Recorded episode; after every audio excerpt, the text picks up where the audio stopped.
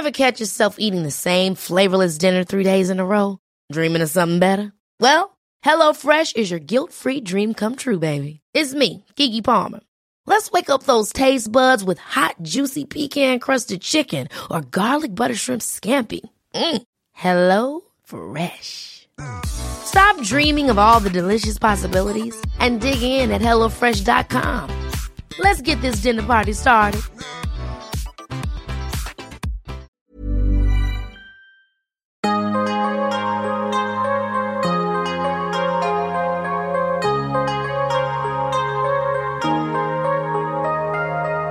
Vores mentale sundhed er nedadgående, og det er til trods for, at vi aldrig har været rigere, aldrig har haft flere muligheder og aldrig har levet længere.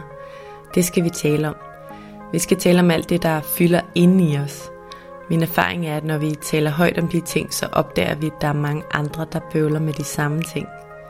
Jeg tror på, at vi kan lære af og inspirere hinanden ved at dele vores sårbarheder, erfaring og viden. Velkommen til Vores Mentale Sundhed, en Mindcare Collective podcast, hvor vi taler om store og små ting, der fylder inde i relateret til mental sundhed.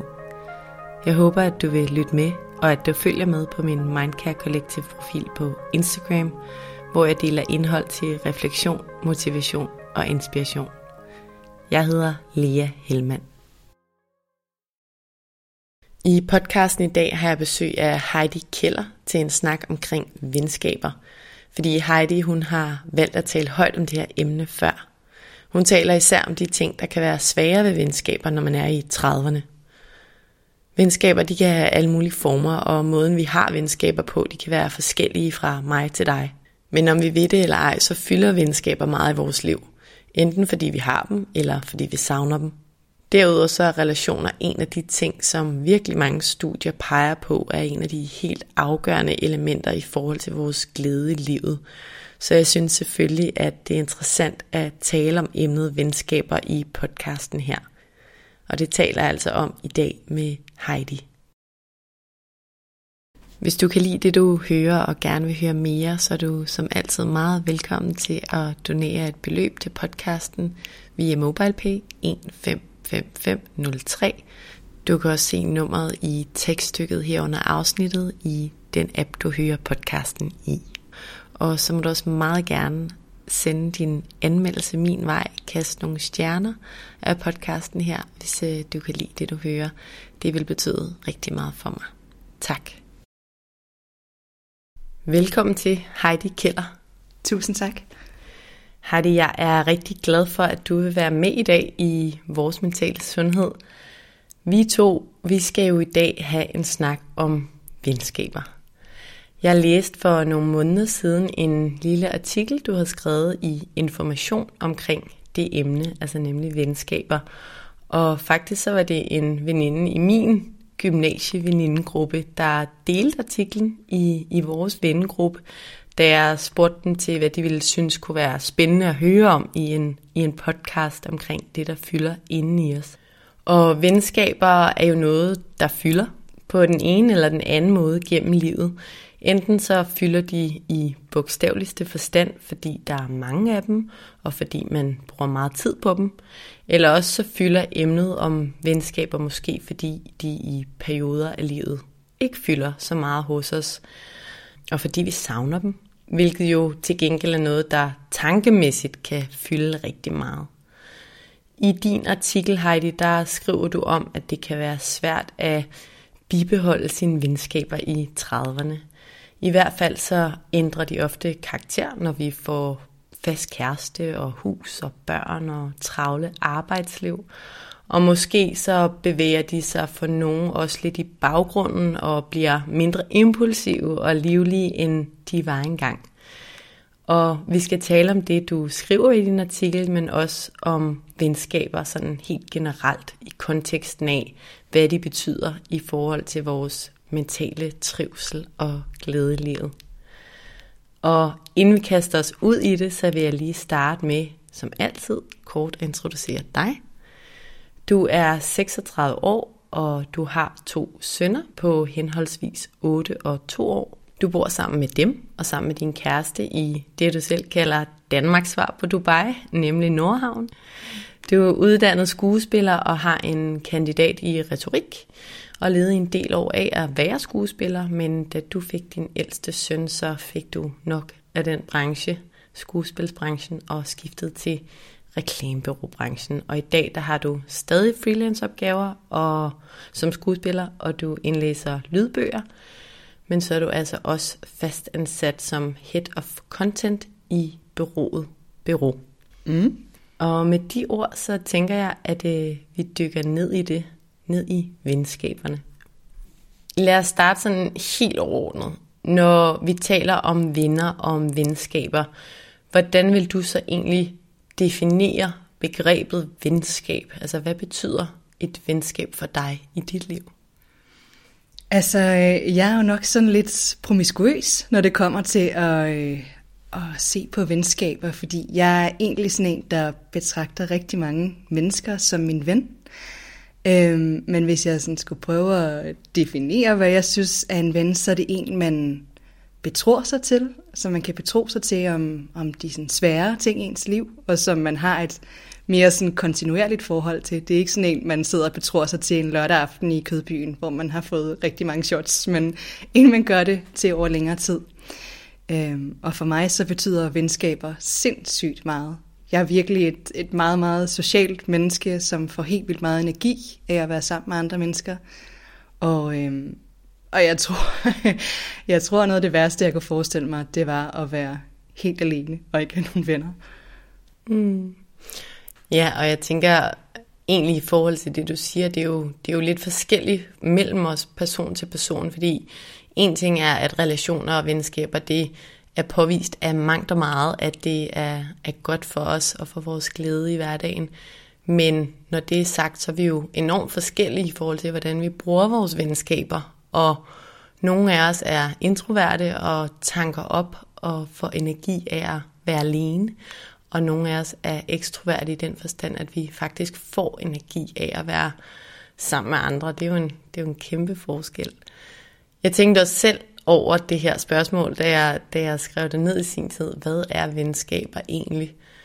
Og jeg tror for mig, så er det en, man kan tale også troværdigt med, og som man kan både grine og græde med, altså nogen, man egentlig tør være helt ærlig overfor, og som ikke dømmer dig, fordi du ved, at de kan lide dig, selvom I måske er forskellige på en masse punkter. Men det var meget interessant lige at tænke over, det havde jeg nok ikke lige sådan defineret før. Og så synes jeg, det er vigtigt, at venskaber også kan være forskellige. Altså man har nogle venner til noget. Måske er der nogen, man går mere ud med, og nogen, man måske er lidt mere useriøs med, og så er der måske nogle andre, som man taler lidt dybere med. Og sådan. Det er i hvert fald det, der fylder hos mig. Men øhm, da, jeg, da jeg sad med det her emne, så tænkte jeg, at jeg lige vil læse en definition af, hvad venskab egentlig er, når man slår det op i et leksikon. Og det tænker jeg lige, at vi kan tage med her, også for snakken videre. Men der bliver det defineret som, venskab er et frivilligt, gensidigt og varigt forhold mellem to personer – det adskiller sig fra bekendtskab og kammeratskab ved en større følelsesmæssig åbenhed, nærhed og forpligtethed. Venskab er kendetegnet ved loyalitet, fortrolighed, positiv følelse over for hinanden, respekt og en vis grad af overbærenhed. I modsætning til kærlighedsforholdet er erotiske følelser og handlinger ikke nødvendigvis sider ved venskabelige forhold, men venskab udelukker ikke seksualitet. og det er meget interessant, mm. det sidste. Ja, jeg synes, det var sjovt, det med overbærenhed. Ja. det er der altså brug for et venskab. Mm. Altså jeg synes, jeg, har, jeg tager nogle gange mig selv i, at de mennesker, jeg roaster mest, det er de mennesker, jeg holder mest af. Fordi de mennesker, jeg kender bedst, og det er jo alle deres særheder, som er det, der gør, at jeg faktisk holder mest af dem, tror jeg. Ja, det er meget interessant, du siger det. Fordi det er noget, øh, jeg taler en del om, eller en del om, jeg har talt om med min kæreste, fordi sådan ser det virkelig også. Altså dem, du hænger mest ud, det er nærmest dem, du elsker mest. Ikke? Og da jeg mødte min kæreste, der var det faktisk en ret stor forskel, fordi da jeg begyndte på det, Og det var noget, jeg altid gjorde med min ekskæreste, altså fordi vi hang hinanden ud med kærlighed. Altså det var, det var næsten en form for kærlighedserklæring. Men, øh, men det var virkelig ikke hans syn, hans syn. Han tog det meget personligt i starten, så der måtte vi lige sådan finde hinanden på, på hvad det betød. Meget sjovt, at lige nævner det. Ja, det er ret sjovt. Mm. Men Heidi, lad os tale lidt om det, du skriver om i din artikel. Du skriver som nævnt det her med, at ja, du engang var ung og naiv og lå der flittet ind i dine venner på sofaen, mens I drak dåseøl og havde en tro på, at sådan ville det blive ved med at være. Men nu med fuldtidsjob og to børn og midt i 30'erne, så har sandheden vist sig at være lidt en anden. Og du nævner, at du savner dine venner og har kendt, at dine venskaber ikke er det samme, som de var engang. Vil du ikke fortælle lidt om det? Mm, det vil jeg i hvert fald. Øhm, jeg oplevede, at jeg havde rigtig svært ved det her med at navigere i, hvordan man er venner i 30'erne. Jeg synes, det var utilfredsstillende, og jeg synes, det var frustrerende, den måde, man var venner på her i 30'erne. Og øhm, jeg følte ikke rigtigt, at jeg så mine venner nok, og jeg følte lidt nogle gange, at når vi så så hinanden, når vi endelig havde fået en aftale i kalenderen, så var vi sådan lidt høflige gæster i hinandens liv, der udvekslede høflighedsfraser, og pludselig var sådan nogen, der sagde, nej, hvor ser det også pænt ud med det, du har øh, plantet i haven, eller hvad ved jeg.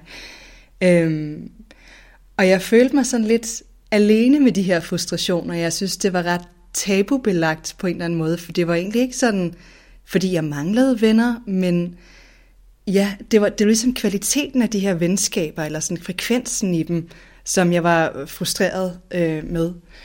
Og så tog jeg en, en god åben snak med min kæreste om det, øh, og begyndte at snakke med nogle af mine venner om det, og opdagede, som man jo så ofte gør, at alle har det på samme måde, og alle ligesom øh, går igennem nogle af de samme livsfaser, selvom vi føler, at vores eget liv er unikt, og øh, vores oplevelser er helt unikke, så oplever mange af os jo det her med, at vores venner øh, først får deres første rigtige voksenjob, og så får de den her øh, kæreste, som måske viser sig at være den, de skal giftes med, og de får børn, og alle de her ting, de øh, tager ligesom på det, som sådan en venskabsrelation er gjort af, som er tid og fortrolighed.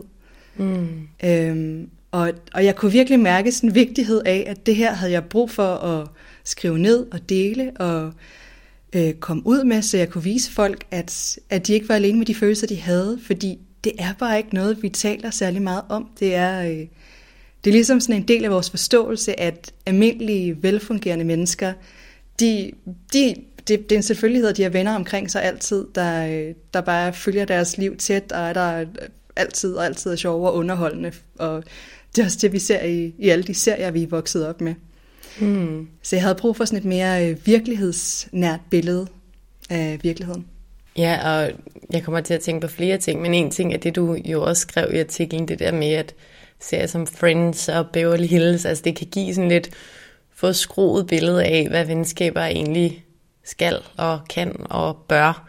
Lidt ligesom kærlighedsfilm kan, og porno kan om sex. Ikke? Det var meget interessant det der med, lad os lige tale højt om de svære sider, eller de udfordrende sider ved, ved venskabet også, som jo ligesom alt andet ikke altid er problemfrit og, og helt perfekt. En anden ting, jeg tænker er, at du nævner, at du, du valgte at tale med dine venner om det, før du skriver det ned. Det må have været lidt grænseoverskridende måske, eller hvordan var det? Fordi det er jo enormt sårbart at sige, det vi havde engang er ikke det, vi har i dag. Synes du også det? Eller hvad, hvad var din oplevelse med at, med at, du sagde jo, de reagerede positivt, men hvordan var det at, at sige det til dem? Øhm, altså det var, jeg var faktisk ret nervøs, inden jeg skulle skrive den her. Øhm, og jeg har heller ikke snakket med alle mine venner om den, inden jeg, inden jeg ligesom fik den udgivet. Og jeg var faktisk også ret nervøs, da den blev udgivet for, hvordan de ville tage imod den, om de ville blive fornærmet eller såret, eller opleve det som en, altså at blive hængt ud offentligt på en eller anden måde.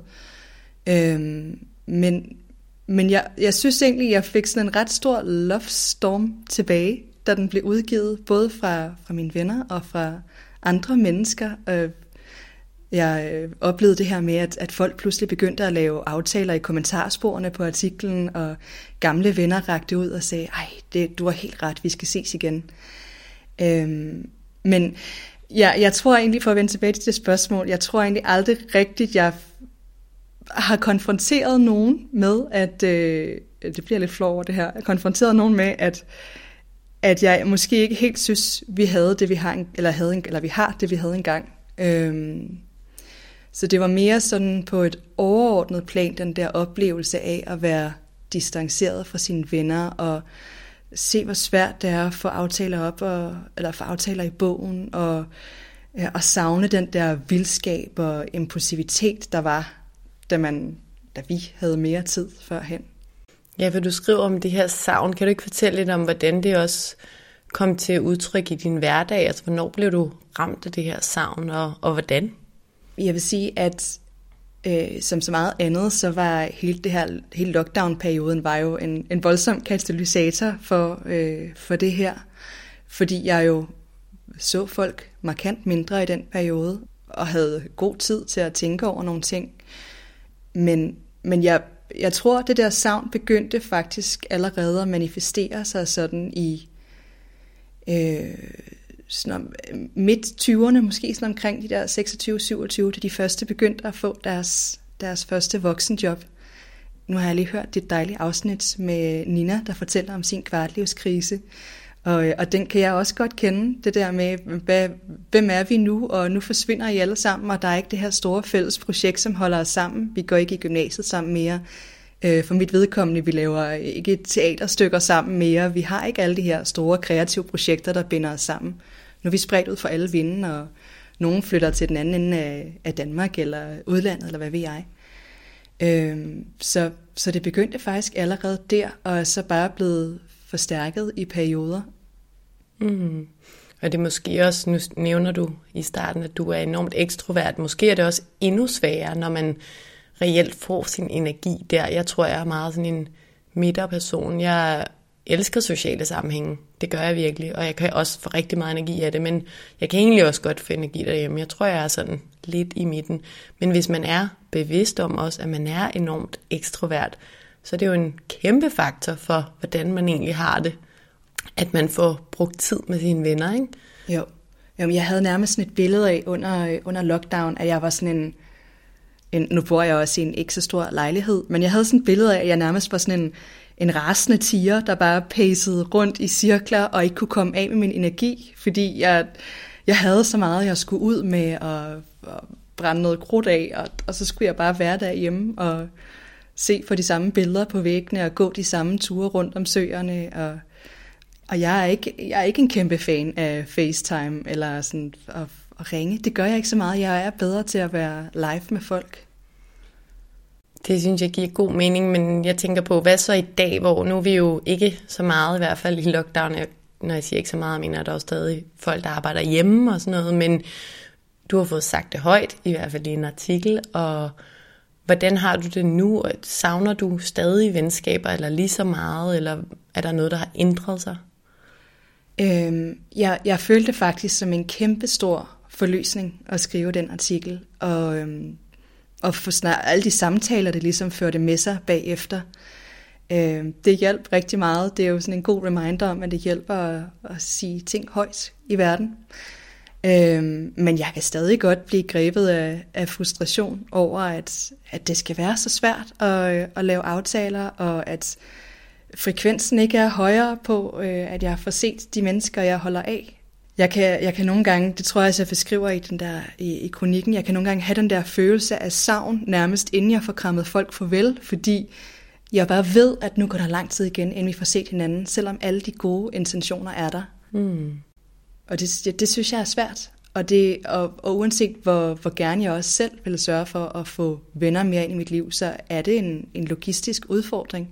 Fordi der er rigtig mange ting, der skal passes ind i sådan en dagligdag. Ja, det er jo helt lavpraktisk.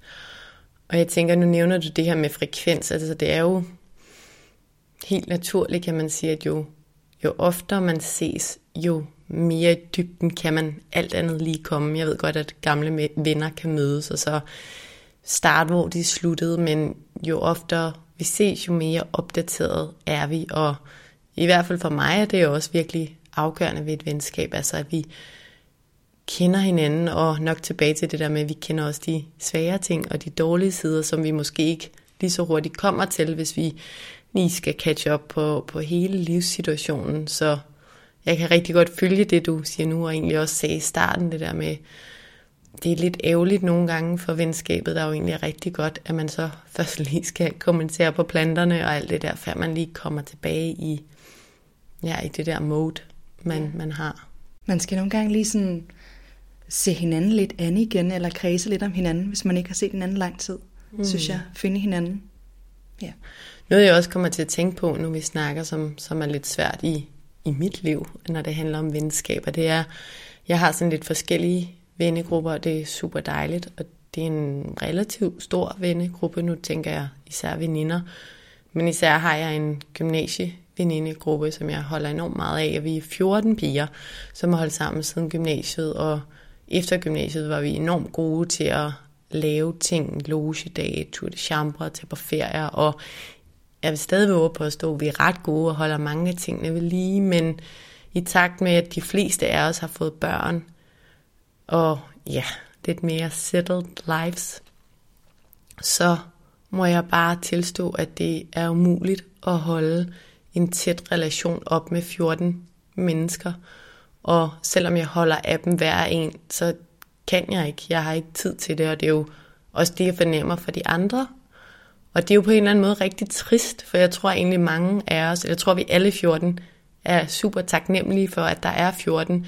Men jeg tror også, at vi til tider alle sammen kan tænke, det vil nok være lidt lettere, hvis vi kun var halvdelen. Og det har ikke noget med nogen i gruppen at gøre overhovedet, men udelukkende det faktum, at man så kunne ses oftere og komme mere i dybden med hinanden. Og det er jo sådan lidt paradoxalt, ikke? For det er dejligt at have folk omkring sig, som man reelt gerne vil se. Men når tiden bare ikke er til det, så bliver det en udfordring. Mm, det kan jeg virkelig godt se. Men jeg er faktisk lidt øh, misundelig, er måske et, et stort ord, men nu prøver jeg det alligevel. Jeg er måske lidt misundelig på det der med at have sådan en stor fast gruppe, fordi det har jeg aldrig haft, og det tænker jeg også kan være en stor gave, fordi det er sådan, det, man er en masse mennesker, der hører sammen, og som øh, man, mås- man er måske sikker på, sådan, om det er den her gruppe, jeg skal holde nytår med, og det er dem her, vi mødes i sommerhuset, og sådan, jeg er mere sådan en, der altid har samlet en person op for det her projekt, og en person op for det her projekt. Og så er det faktisk også sådan lidt svært at nå igennem alle de her folk, fordi jeg måske har en tæt relation med dem hver især, men hvis man skal vedligeholde den, så øh, kræver det ret meget tid, hvis man ligesom skal hele rækken rundt om alle de her mennesker. Ikke? Helt sikkert. Man kan ikke rigtig slå det sammen. Man kan ikke slå det sammen, nej. Mm-hmm. Ja, ja, det er jo godt at høre de der forskellige perspektiver, for nogle gange så kan græsset bare være lidt grønnere på den anden side, så man skal jo også huske de gode ting, og jeg er også enormt taknemmelig for alle de veninder, men jeg kan se for eksempel nogle nærmer, som har kun en håndfuld tætte venner, og hvor kan de bare få dyrket dem og kommet ligesom i dybden med dem, og det kan jeg godt øh, være lidt ærgerlig over nogle gange. Men jeg synes, det du nævner er jo også et eksempel på, at nogle gange er det måske også lidt tilfældigheder, hvor vi egentlig ender, og det tror jeg også, at Nina egentlig var inde på i den podcast, eller det podcast afsnit, du refererer til, men hvor er vi lige, på hvilket gymnasie, i hvilken klasse, har vi det godt med dem, vi lige er der, eller på et godt studie, eller et dårligt studie, eller hvordan følger folkeskolen med os. Altså, det er jo faktisk nogle faktorer, vi ikke helt kan påvirke, i hvert fald ikke 100%, i forhold til, hvor vi egentlig ender med vores venskaber. Helt sikkert. Og jeg, jeg har også tit tænkt på, at, øh, at man måske øh, skal gøre sig selv den tjeneste nogle gange og se sine relationer lidt efter i sømne og kigge på, om, om de venskaber, man er i, holder en i nogle gamle og måske ikke så hensigtsmæssige roller, eller om man rent faktisk er sådan den, den bedste udgave af sig selv i de relationer, man har. Fordi vi er jo, altså i Danmark, der, der hænger vi jo tit sammen med de samme mennesker over lange perioder. Vi går i den samme folkeskoleklasse. Mange af os gør i hvert fald fra børnehaveklassen og til 9. og samme gymnasieklasse fra 1. G til 3. G, og måske også den samme, øh, jeg ved jeg, samme gruppe på øh, universitetet, hvis man går på universitetet. Så vi er ligesom et sammen med de samme mennesker over rigtig mange år. Øhm, nu har jeg glemt, hvad jeg vil sige med det. Ja, men jeg kan fange den op, fordi jeg synes, det er super vigtigt at overveje, om det giver en noget godt. Fordi vi er jo evolutionært en type mennesker, der gerne vil være inde i varmen, fordi det betyder overlevelse. Så det der med at sige nej tak til en gruppe, eller måske bare et venskab, kan faktisk være svært, når man er i det, fordi sådan både lidt fomo men også det der med ikke at være inde i varmen. Men nogle gange kan det faktisk måske være hensigtsmæssigt for os, fordi den relation eller den gruppe, som du er inde på, ikke giver en det bedste, eller får det bedste frem i en. Det synes jeg i hvert fald nogle gange er, giver værdi at tænke over. Ja. Jeg, jeg er sådan for nylig stødt på, øh, jeg er ikke øh, sådan en stor økonomisk mastermind, men jeg er for nylig stødt på et begreb, der hedder sunk cost øh, fallacy, eller sunken cost fallacy, tror jeg det hedder, som handler om, at øh, vi kan være tilbøjelige til at øh, blive ved øh, med at holde fast i en investering, øh, selvom pengene ligesom allerede er tabt, fordi vi har investeret rigtig meget i den. Et eksempel kunne være, at øh, hvis nu man har set seks afsnit af Love is Blind, og tænker, det er en forfærdelig serie, hvorfor ser jeg overhovedet det her? Så bliver man ved med at se den, fordi man tænker, Nå, nu er jeg ligesom inde i den, så kan jeg lige så godt se de næste fire afsnit, selvom jeg kommer til at miste fire timer i mit liv.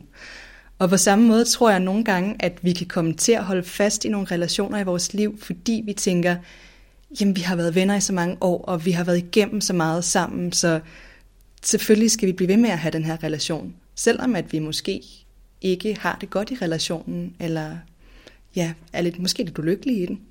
Ja, og når vi nu i den her podcast generelt taler om, hvordan vi har det inde i, så synes jeg jo, det er så vigtigt, både et, som du sagde før, det der med, det hjælper faktisk at tale højt om det, men også to, lad os lige stille spørgsmålstegn ved det, både til hinanden, men også til os selv omkring det, vi bruger vores tid på, og det, vi tænker på, og det, der fylder indeni.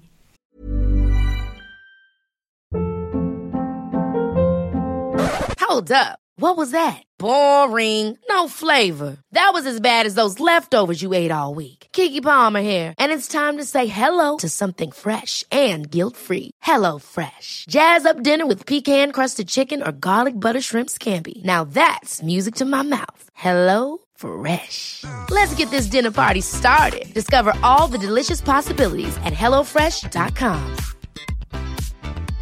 Quality sleep is essential. That's why the Sleep Number Smart Bed is designed for your ever evolving sleep needs. Need a bed that's firmer or softer on either side? Helps you sleep at a comfortable temperature? Sleep Number Smart Beds let you individualize your comfort so you sleep better together. JD Power ranks Sleep Number number 1 in customer satisfaction with mattresses purchased in-store. And now, save 50% on the Sleep Number limited edition Smart Bed for a limited time. For JD Power 2023 award information, visit jdpower.com/awards. Only at a Sleep Number store or sleepnumber.com.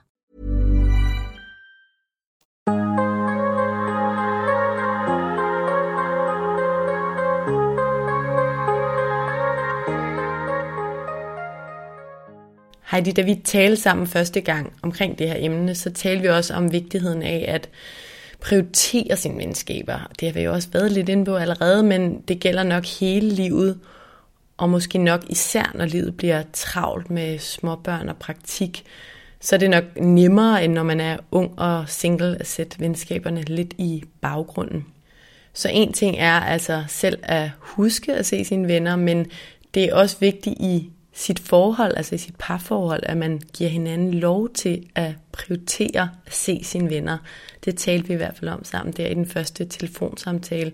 At tage i byen med sine venner, og måske tage at rejse med sine venner, selvom man har små børn. Og det betyder jo selvfølgelig, at, man, at det bliver på bekostning af noget andet, altså på bekostning af kærestetid eller af tid med børnene. Men det er jo nogle, nogle valg, man må, man må tage. Hvordan kommer den her prioritet til udtryk i dit og din kærestes forhold.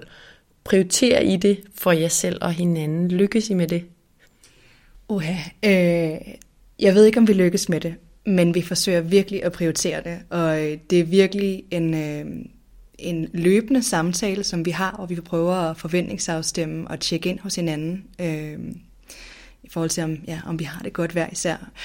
Jeg tror virkelig på det her med, at det er vigtigt at give hinanden fri, også selvom det måske kan betyde, at den anden får en lidt mere slidsom aften eller weekend med børnene derhjemme.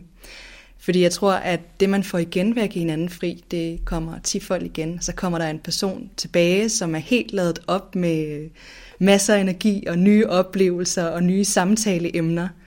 Jeg kan i hvert fald mærke, at hvis vi går rundt derhjemme, min kæreste og jeg, og kun er os to sammen og børnene, så øh, selvom jeg egentlig ser ham som nok min bedste ven, så, øh, så slider vi bare på hinanden, fordi det er begrænset, hvor meget jeg kan trække på ham. Og øh, det er jo på en eller anden måde også helt vildt vanvittigt at tænke, at han skal kunne dække alle mine behov og øh, altså, ja, stimulere al min øh, interesse. Så øh, jeg tror virkelig på, at man skal give hinanden fri. Øhm, også selvom man måske har sådan lidt dårlig samvittighed over at være væk fra børnene. Fordi man tænker, at om nu er jeg væk i, øh, i alle hverdagene og arbejder og sådan noget, så kan jeg da ikke også tillade mig at være væk en lørdag formiddag eller lørdag aften. Men det, det tror jeg altså godt på, at man kan, hvis man ellers har et sundt og balanceret forhold til sine børn. Mm. Og jeg er helt sikker på, at ens børn vil have en mindst lige så pragtfuld weekend eller aften med ens kæreste, som hvis man havde været der. Ja. Der er to ting, jeg kommer til at tænke på med, med det, du siger. Det ene er, hvor er det dejligt, at du siger højt også det her med, vi kan ikke forvente alt af, af vores kæreste. Jeg kan i hvert fald godt mærke nogle gange, at det er noget, jeg lige skal huske mig selv på når jeg forventer, at han skal både være sammen med mig hele tiden og klare alt praktikken, og selvfølgelig skal vi også hygge og vinde verdenssituationen, og det gør vi også. Men når jeg sådan, måske lidt urimeligt, også gerne vil have, en spørg ekstra meget ind til det der igen, eller sådan, kan vi ikke også lige have det lidt mere sjovt? Ikke fordi vi ikke har det sjovt, men jeg vil have det lige så sjovt, som jeg har det med den veninde, jeg har det allermest sjovt med. Og selvfølgelig håber jeg for alle, at de har det sjovt med deres partner, men nogle gange, er det måske unødvendigt lige den der torsdag aften at blive irriteret over det, så bare tænke, okay, men jeg ser den her person på lørdag, og så kan jeg måske lige vende det der. Det tror jeg i hvert fald er, er sundt for mange forhold at huske på. Og den anden ting, jeg tænker, det er det der med, især for mit vedkommende, når man har børn, ikke, og hele tiden afveje, kan jeg tillade mig det, så at sige, situationstegn. Det er i hvert fald, måske fordi min, min datter i mange år har været meget far, man må ikke sige far syg, men far glad. Og det er jo rigtig dejligt, men det er også rigtig hårdt. Og nu er det ved at vende. Endelig vi er blevet equal partners, og hun holder af mig og elsker mig. Det er slet ikke det, men der har bare været en præference der. Så det har jeg gjort, at når jeg er blevet inviteret på veninde weekend eller sådan noget, at jeg lige har skulle tænke over den ekstra gang. Og jeg har stadig gjort det, og faktisk i den her uge skal jeg fire dage til udlandet med en veninde.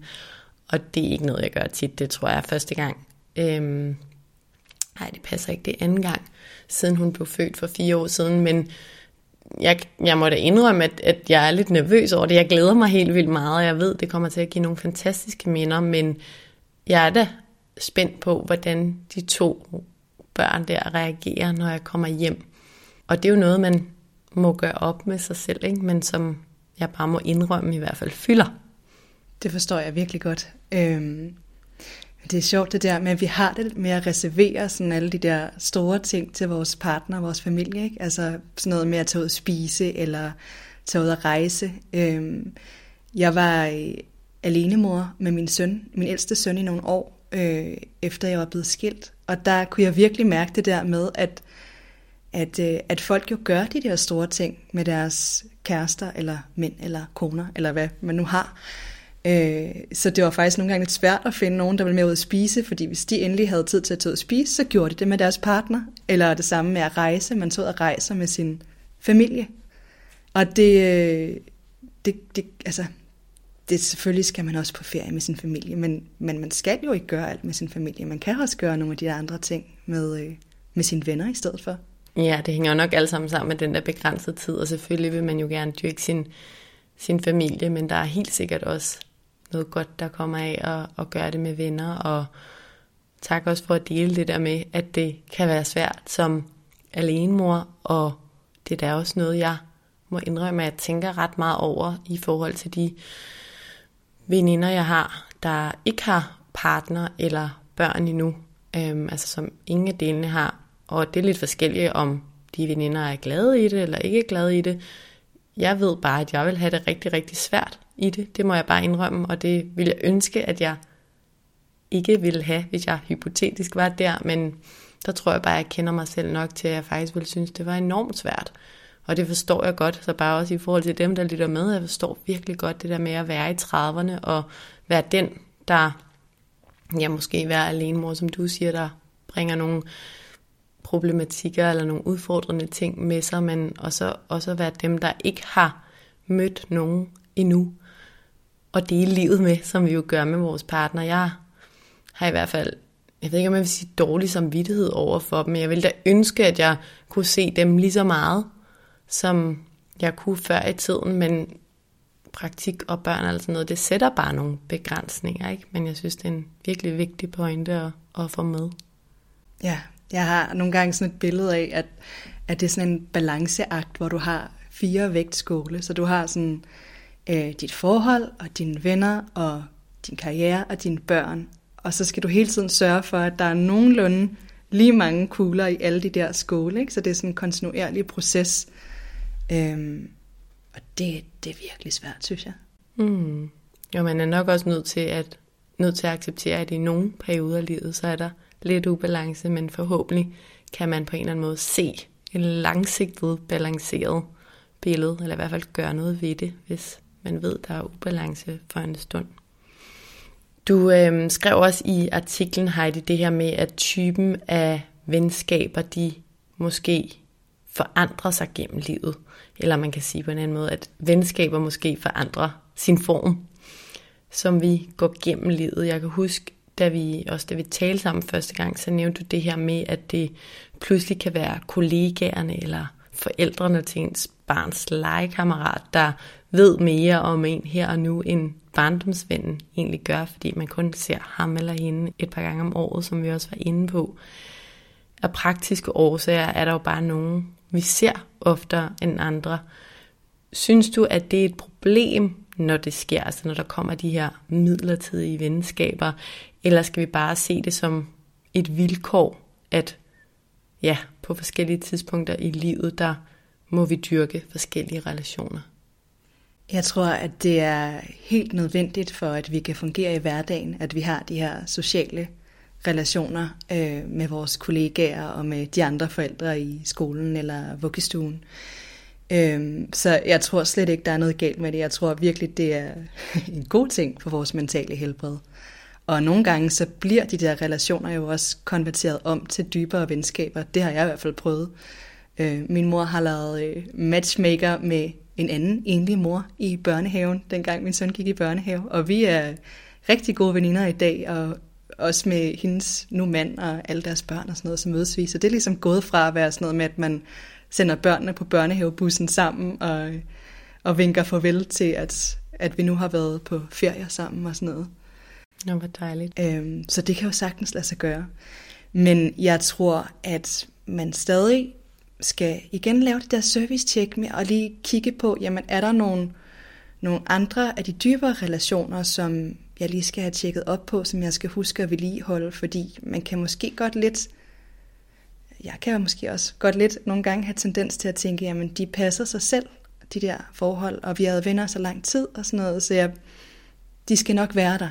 Men som med alle andre relationer, så kræver de jo, at man kontinuerligt passer og plejer dem.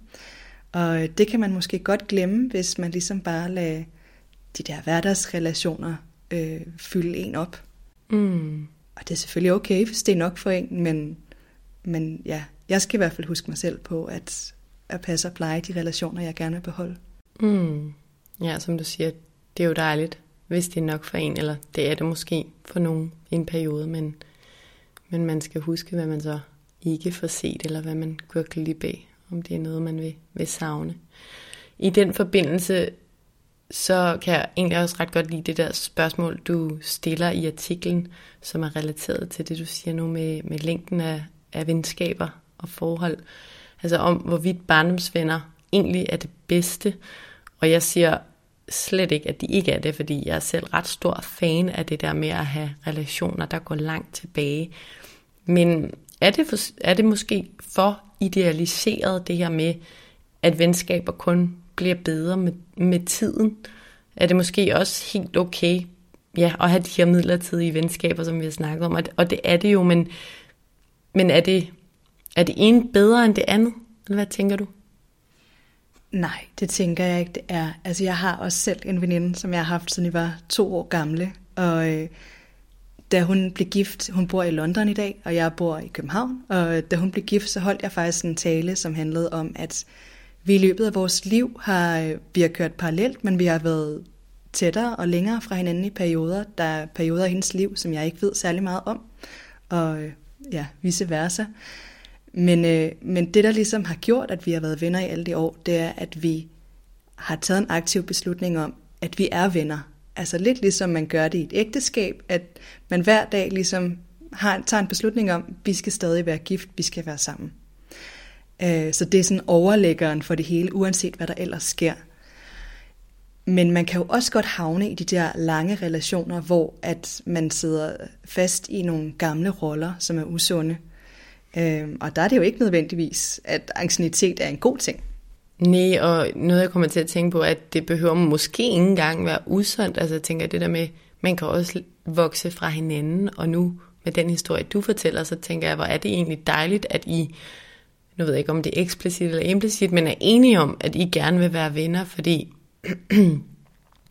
der er der også nogle gange, hvor man har haft et rigtig langt venskab, det kan være længere eller kortere, men bare har haft et venskab, der ligesom bare ikke er det værd mere. Det giver ikke en nok i forhold til, at man egentlig vil prioritere tid på det. Og det behøver ikke at være noget dårligt, men bare ikke nok godt. Og så kan det jo også være svært på en eller anden måde at slå op. Nu nævnte du parforholdet, men og skal man sige, vi skal ikke være venner mere. Altså jeg har hørt om nogen, der har skrevet breve til deres venner, for ligesom at sige det. Eller skal man lade det løbe ud i sandet, eller hvad skal man gøre? For det kan jo være, at vedkommende på den anden side måske synes de det samme, og så er det jo bare dejligt, at ingen nævner noget, men det kan også være, at den anden sidder i en helt anden situation, og måske ikke har lige så mange venner, eller hvor venskabet giver en masse. Og hvad er egentlig det rigtige at gøre der? Jamen, det er jo helt vildt svært, ikke? Altså, det der med, hvad, hvad gør vi med de venskaber, som vi egentlig ikke rigtig ønsker at prioritere længere? Mm. Øh, og jeg tror, at de fleste lader dem bare flyde ud. Ikke? Øh, jeg, synes, jeg synes, det er, det er noget af det sværeste ved venskabsrelationer. Det er sådan, øh, hvis man ikke har de samme forventninger eller ønsker til dem. For det kan jo nærmest føles som sådan kærestesorg, hvis man virkelig ser en person som en meget nær ven, som man ønsker at prioritere, og så ikke oplever det samme den anden vej fra. Mm. Jeg tror da, at det er virkelig godt, hvis man har de oplevelser at tage en snak om det, men det er også meget lettere sagt end gjort. Ja. Fordi det bliver meget definitivt lige pludselig. Ja. Ja, og kommunikation kan helt sikkert bringe en masse gode ting med sig, men, men som du siger, men det er ikke sagt, at det er nemt. Men jeg tror i hvert fald, også i de venskaber, vi har, at ej, hvor er det vigtigt at snakke om tingene. Ikke? Altså, jeg, kan, jeg kommer lige til at tænke på en, en barndomsrelation, jeg havde med en. Vi var enormt tætte, og hun gjorde noget, der virkelig svigtede mig. Og jeg var nok 12 år. Og jeg sagde det aldrig til hende. Jeg blev enormt ked af det. Jeg bliver nærmest berørt af at sidde og sige det nu. Og jeg fik aldrig sagt det. Og jeg har tit tænkt over, faktisk så sent som for nylig, sådan, skulle jeg fortælle hende, hvad det egentlig betød? Og hun lagde ikke noget i det. Og i dag er det jo lidt åndssvagt, men jeg blev virkelig såret. Og jeg vil i dag se i bagspejlet nok have ønsket, at jeg havde sat mig ned på det tidspunkt og fortalt det til hende og snakket med hende om det, men man er jo ikke altid rustet til det, og slet ikke som 12 år, jeg måske vidste jeg heller ikke helt. Jeg var ikke så reflekteret omkring mit indre liv der, men, men bare for at sige, det kan virkelig hænge ved, og så tilbage til i dag, der er også mange ting, jeg gerne vil snakke endnu mere med mine venner om, og for eksempel den der vennegruppe med 14, jeg tror ikke, der er nogen, der har intentioner om det modsatte, men hvornår sætter man lige 14 mennesker ned? Det er heller ikke så tit, vi ses sammen, alle sammen. Men at snakke om de ting, der er svære, for jeg ved da, at vi alle sammen har, vi alle sammen holder af hinanden rigtig meget, men vi har der nogle ting, vi synes er svære. Enten med hinandens livssituationer, eller at vi ses for meget eller for lidt, eller i grupperinger, eller sådan. Det er jo, det er jo sundt at snakke om, selvom det er sårbart og svært. Men jeg kan virkelig godt følge dig i det der med, at når man så endelig er sammen, har tid sammen, så vil man jo også bare gerne have, at der skal være god stemning, og man skal få det optimale ud af det på en eller anden måde. Øhm, og så er det måske, så ligger det ikke lige for at tage fat på nogle af de der svære snakke. Også fordi, jamen så går der måske noget tid, før man ser hinanden igen, og hvordan følger man sig op på den her snak. Men øh, ja, jamen, det er virkelig svært, det der med at tage, at tage nogle af de der dybere, svære snakke med sine venner om det forhold, man har. Mm. Det er både svært i, i sit parforhold, men så at gøre det med en, en hel gruppe, eller en, man bare ikke ser på samme måde hver dag, det, det er svært. En anden ting, jeg tænker på, faktisk i, på, i forhold til parforhold, det er også det her med parvenner. Det er i hvert fald noget, min kæreste og jeg taler lidt om, fordi, og jeg talte faktisk også med en veninde om det forleden dag, som havde et lidt andet syn, men jeg vil ønske, at vi havde en gruppe par, vi var helt vildt tætte på. Alle fire, lige tæt. Og, og det er der ikke. Der er nogen, vi ser, vi har det vildt godt med, og vi er også tæt, og vi begynder at prioritere det endnu mere, så vi bliver tættere. Fordi for mig, som jeg sagde helt i starten, så bliver et venskab rigtig meget værd, når man kan fortælle om de gode og de dårlige ting. Måske kan man endda græde. Og det er jo klart, før jeg kan gøre det med min venindes kæreste, så går der lidt tid, og det kræver tid. Men nogle gange ligger det bare heller ikke lige for, at du ved, alle fire i, hvis vi taler to par, kan lige godt sammen, og skaber man så den tillid og den åbenhed, eller ses man måske bare lidt mere med, nu har jeg jo virkelig mange veninder, og bruger jeg så min tid på at se dem, og min kæreste ser sine venner, altså så går der jo også tid fra, at vi kan se folk sammen. Og det er i hvert fald noget, vi har haft op og bevidst tænkt over, ikke at vi har en løsning, eller sådan, men det kan også fylde noget, hvor, nu nævnte jeg lige min veninde forleden, hun havde i hvert fald en veninde, hvor de bare har valgt i deres forhold at sige, jeg ser mine pigevenner, og du ser dine drengvenner, og det har de det fint med. Og det vil jeg ikke have det fint med, selvom jeg også har nogle veninder, jeg bare kan se og gerne bare vil se, men det er jo ikke bare noget, man vælger, det der med at få tætte par venskaber. Nej, det kræver helt klart også, at det er en, en relation, man investerer i. Og man, altså, det er jo også fordi, man vil jo gerne dele sin partner, som er så stor en del af ens liv, med, med sine venner, og få dem til at, at kende ham eller hende. Øhm, men ja, jeg, jeg kender det godt, det, man, man er jo måske også lidt sådan en udgave af sig selv, når man så er til sådan en, i sådan en par konstellation, hvor man er flere par sammen, end når man er sådan en og en sammen. Og det, som du siger, det er, jo, det er jo svært at skabe det samme sådan fortrolige rum i den konstellation. Øh, men jeg tror, en, det er den samme tilbagevendende pointe, men sådan en god vekselvirkning mellem de ting, det må jo næsten være det optimale. Måske i favør til, at man er, har de der, øh, at man har flere aftaler, hvor man bare er sammen, venner og venner, og ikke par venner. Hmm. Men også i forhold til rejser, ikke? hvis man på sigt gerne vil kombinere det der med rejse med familien og rejse med venner, så kræver det også, at det er nogen, man kender nok til, at man bare lige kan chill om morgenen, og også være en lidt dårlig udgave af sig selv måske, eller mega træt, og ikke se sit bedste ud og alt det der. Så kræver det jo bare, at man kommer lidt under huden på hinanden og har prioriteret det. Og selv hvis man prioriterer det, er det jo ikke sikkert, at det fungerer vel for alle parter. Heidi, er der ellers nogle tanker og overvejelser, der fylder hos dig i forhold til det her emne, venskaber? Er der noget, der fylder, som, som vi ikke har fået talt om? Ja, nu synes jeg, jeg har talt meget om sådan alle de ting, jeg savner og er frustreret over, og det her med, at, at jeg kan blive lidt træt af pænheden, men der er også nogle ting, der er kommet i vores venskaber med alderen, som jeg sætter helt vildt stor pris på. Mm. Og det er sådan noget med, at jeg virkelig kan mærke en modenhed i de mennesker, jeg har været venner med i mange år. Jeg kan mærke, at man vil hinanden det bedste på en helt anden måde. Øh, fordi vi, vi er landet bedre i os selv på en eller anden måde. Vi har ikke brug for at positionere os på samme måde, eller konkurrere, eller sammenligne os. Så der er ligesom sådan en helt anden ro i venskaberne. Og det synes jeg er enormt dejligt at mærke. Altså jeg kan virkelig godt lide at mærke den side af mine gamle ungdomsvenner. Øhm, og så glæder jeg mig altså også lidt, fordi jeg kan jo se, når jeg kigger på min kærestes forældre eller mine forældre, at der kommer jo sådan en gylden tid igen. Når øh, man bliver empty-nester, så øh, er der masser af tid til at dyrke vennerne og have masser af sociale aftaler. Så, så det er jo en, en midlertidig periode, uanset hvor frustrerende den så end er.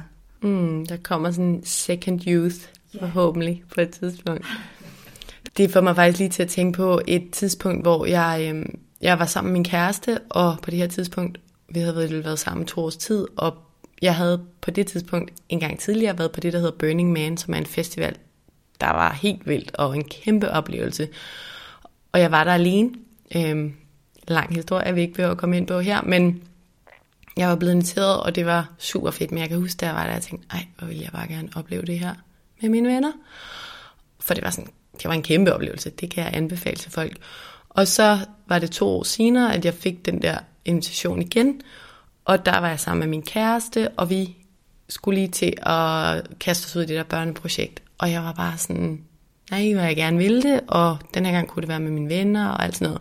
Og jeg kan ikke huske, om egentlig jeg lige var lidt gravid, eller om vi skulle til det i hvert fald.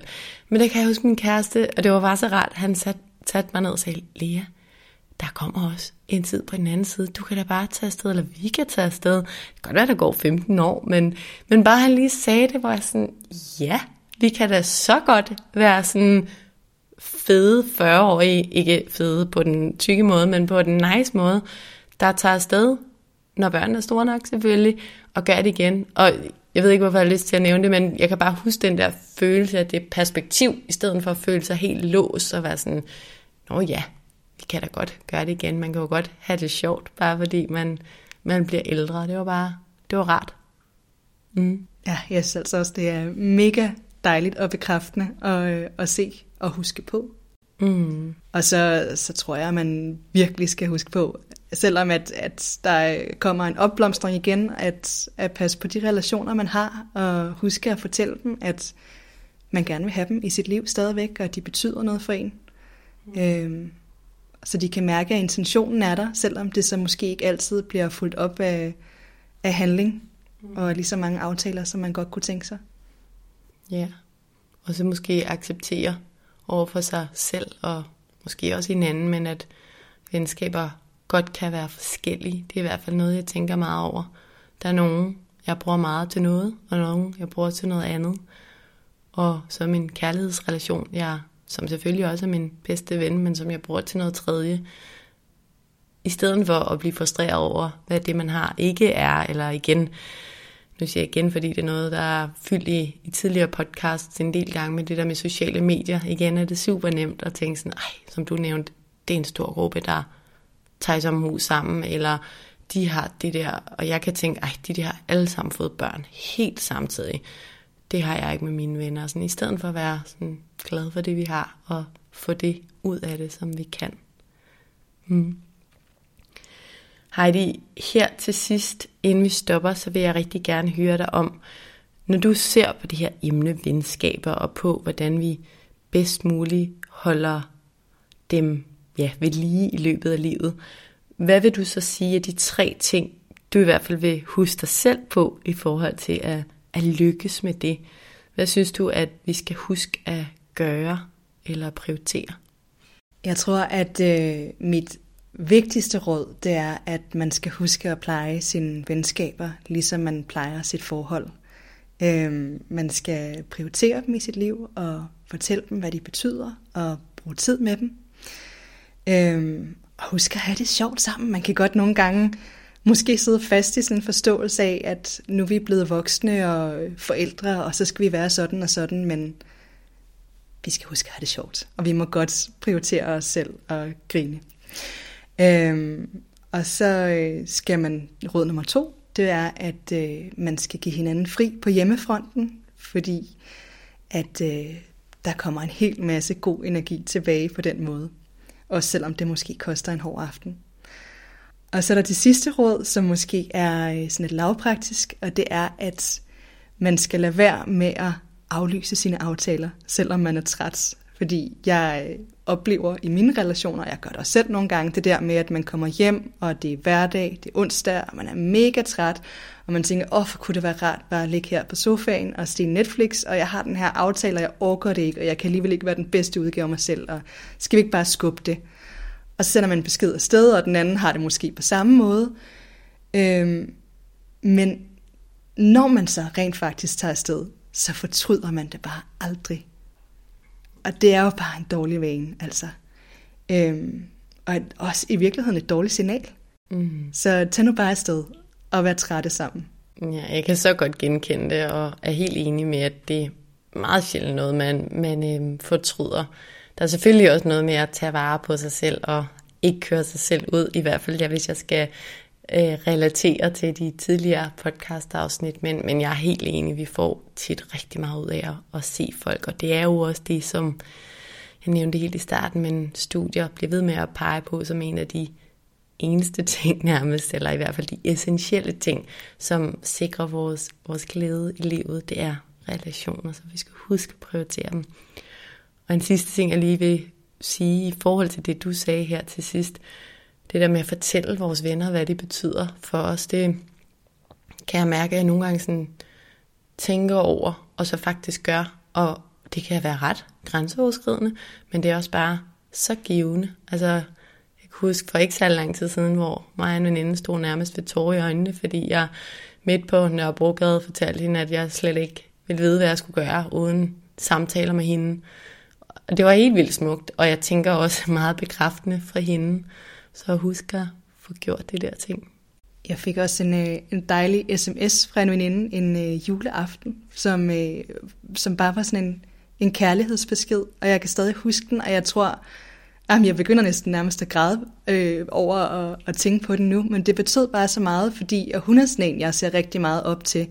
Og så kom hun den her helt vildt dejlige øh, kærlighedserklæring, som ikke havde andet formål end bare at give mig sådan et kærlighedsbad. Så øh, det betyder sindssygt meget. Ja, og tak for at dele det. Heidi, tusind tak for, at du vil være med til at tale om venskaber i dag. Det er jo et emne, der ja, fylder rigtig meget hos os alle sammen på den ene eller den anden måde. Og jeg synes, at det i den grad er et emne, der er vigtigt at tale højt om, fordi det jo selvfølgelig er koblet til, hvordan vi går og har det. Så selvfølgelig skal vi snakke om det. Og tak fordi du vil være med til det. Tak fordi du kom.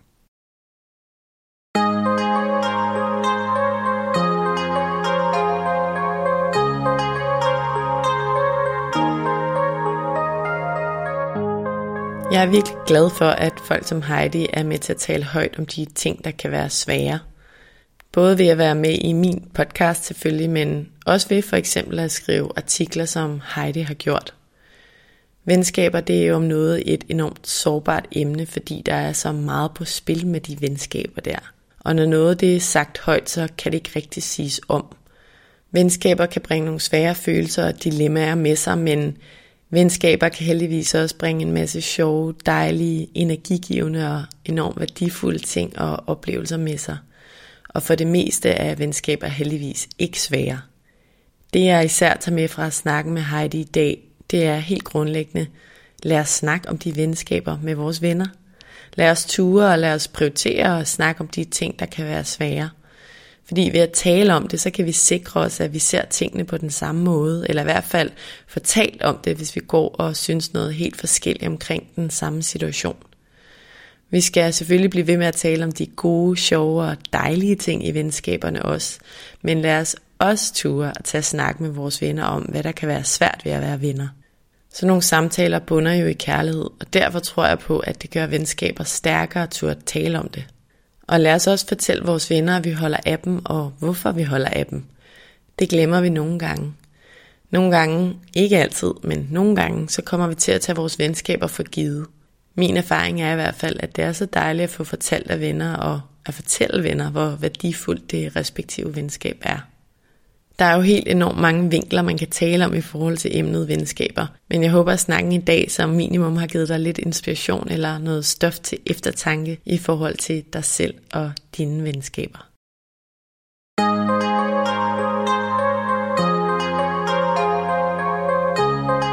Tusind tak, fordi du lyttede med i dag. Hvis du kunne lide det, du hørte, så håber jeg, at du vil trykke på subscribe-knappen, så du altid ved, hvornår der udkommer et nyt afsnit. Du må også meget gerne rate podcasten her og skrive en kommentar i kommentarfeltet herunder, hvis du har noget på hjerte. Du er som nævnt også altid meget velkommen til at støtte podcasten her med et valgfrit beløb, hvis du kan lide det, du hører og gerne vil høre mere som det. Det kan du gøre via MobilePay til nummeret 155503, som du også finder i tekststykket herunder. Som det aller sidste, så vil jeg også opfordre dig til at skrive til mig, hvis der er nogle særlige emner, du rigtig gerne vil høre om i relation til mental sundhed og til det, der fylder inden i os. Enten fra et ekspertperspektiv eller igennem en personlig beretning. Skriv til mig via min Instagram-profil, Mindcare Collective, hvor jeg i øvrigt håber, at du følger med, eller skriv til mig via min hjemmeside mindcarecollective.com. Tak fordi du lyttede med.